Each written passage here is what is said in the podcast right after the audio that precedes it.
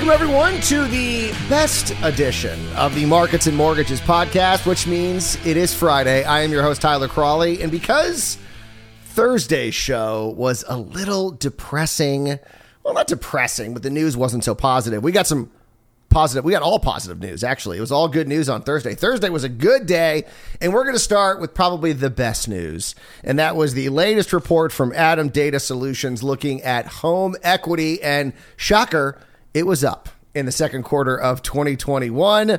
The ATTOM Data Solutions U.S. Home Equity and Underwater report found that equity rich mortgaged residential properties jumped to 34.4% in the second quarter of 2021. So, how does that compare to other quarters? I am so glad you asked that question. Only 31.2% of properties were equity rich in the first quarter of this year.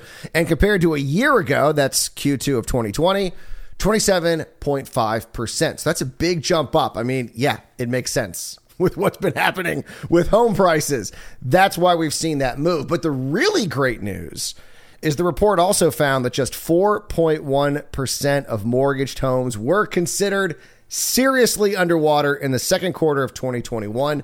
That is down from 5.2% just last quarter and down from 6.2% a year ago. So let me define some of these terms real quick, just in case you don't know what they are. I kind of forgot myself. So equity rich means that your LTV is 50% or better and seriously underwater means the loan on your house is 25% more than the actual value. That's what you owe. You owe 25% more than the actual or the actual value. So where are these seriously underwater homes? Well, unfortunately, they are in the South and the Midwest.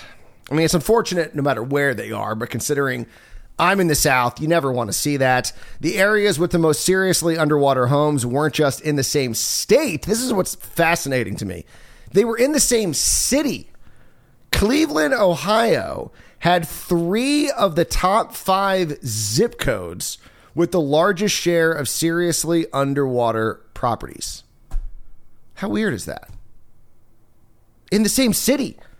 Three of the. I mean, what's going on in Ohio? I don't know. I, I literally don't know. If you want to send me an email, let me know what's going on in Cleveland.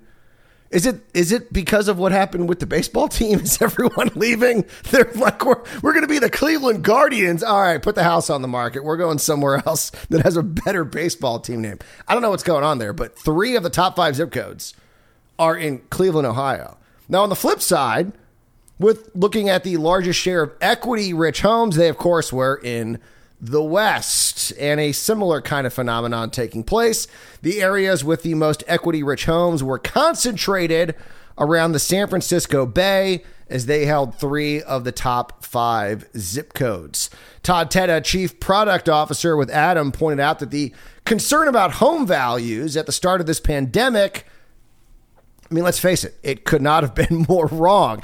He said in a statement, quote, the huge home price jumps over the last past year, or excuse me, the huge home price jumps over the past year that helped millions of sellers earn big profits also kicked in big time during the second quarter of other owners who saw their typical equity improve more than at any time in the last two years. Instead of the virus pandemic harming homeowners, it's helped create conditions that have boosted the balance sheets of households all across the country. Now, I think it's also important to note that as equity has continued to climb, we are not seeing a surge in cash out refis. Sure, they're going up. But that was the downfall of 2008, right? Everyone saw their equity go up, then they did a cash out refi, then maybe they bought another house or they, you know, bought a boat or they did something. They spent the money. And that's what created the situation where once the housing market went south, these people found themselves underwater and a lot of people started walking away from homes. And then we all remember what happened in 2008. So this is just another example of why 2021 is nothing like 2008. I don't know. Maybe it's because so many people remember 2008. They're like, we're not doing that again. We are not doing the cash out refi. But we have not seen some giant surge despite the giant surge that we have seen in home equity. So that's a good sign. No doubt about that. Speaking of good signs, Yesterday, we had the jobless claims number, the weekly jobless claims number, and we had the ADP report come out on Wednesday. Not good. And so a lot of people were looking at yesterday's jobless claims to see if there was going to be some big uptick. And the good news was the claims matched what they were expecting. Initial claims were 385,000, which was a small decrease of about 14,000 from the previous week forecast had been for about 384,000 claims. So right there in the ballpark. The four week moving average was 394,000, a decrease of 250 from the previous week's revised averaged. Now, continuing claims, well, they beat expectations. Continued claims were about 2.9 million, a drop of 366,000. Forecast had only expected a small drop to about 3.26 million. So, good news. No doubt about that. Continuing claims falling much faster than they had anticipated. Looking at state level data, the states with the biggest increases were in California, Tennessee, Michigan, New Jersey, and Florida. And the states with the largest decreases were in Pennsylvania, Texas, Kentucky, Illinois, and Missouri. So, bottom line, meeting forecasts is never a bad thing. And then to have a big drop in continuing claims is more proof that we are continuing to move in the right direction. Like I said, after Wednesday's ADP report, there was some concern that the economic recovery could be slowing down. And we're not going to know that until this morning. A little later this morning, we're going to get the big monthly jobs report, and that will give it that will give us a better indicator as to what's happening with the economy. So, is Wednesday's ADP report a fluke or a sign of things to come? Well, this hopefully says that it was a fluke, but we will have more data on that in just a few hours. And we'll be talking about that on Monday's podcast.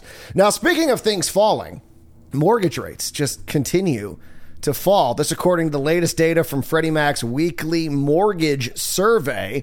They found the 30 year fixed fell three basis points to an average of 2.77%. This is down from a year ago when it averaged 2.88%. And the 15 year fixed, well, I mean, it really can't go any lower, which is why it was unchanged from last week, averaging 2.1%, obviously down from a year ago when it was at 2.44%.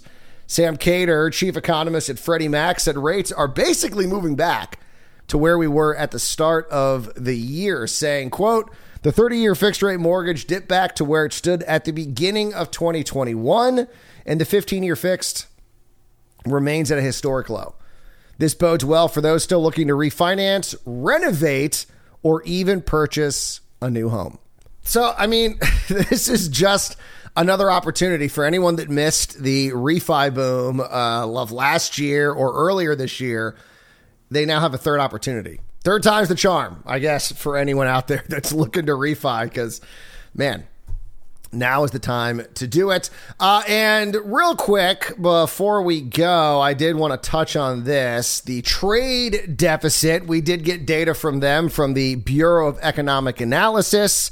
And in the month of June, the trade deficit increased 4.8 billion to 75.7 billion. That was a result of exports which moved up 1.2 billion, but imports moved up more, moving up 6 billion dollars from May, and the increase was also a result of a 4 billion dollar increase in our goods deficit and a small 0.7 billion dollar or I should say $700 million decrease in the service surplus. Now, why does this matter? Because you might think, like, Tyler, why does the housing market care about the trade deficit? Well, I mean, there's not a direct correlation, but there kind of is.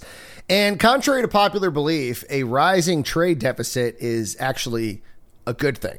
Now, I know a lot of people in politics would tell you otherwise, uh, but Cato's Scott Lincicome noted on Twitter it is, quote, a clear sign of a recovering, if not booming, U.S. economy. I mean, if you look at the data over the last 20 years, the only time our trade deficit contracted was during a economic retraction. and the only time it and during times that the economy was booming, the trade deficit expanded. And I guess we're kind of hoping that that is the case right now. So the trade deficit is expanding because the economy's expanding. That's what we are hoping for. So, what's good for the economy is good for housing. There's no doubt about that. All right, you guys enjoy. Oh, don't forget, today we got the big jobs report. We'll talk about that on Monday's podcast. And on that note, I had to get that in. I had to remind you that's dropping at 8:30 this morning. You guys enjoy your Friday, enjoy your weekend, and we'll see you back here Monday morning for another edition of Markets and Mortgages. And as always, do not wait to buy real estate. You buy real estate and wait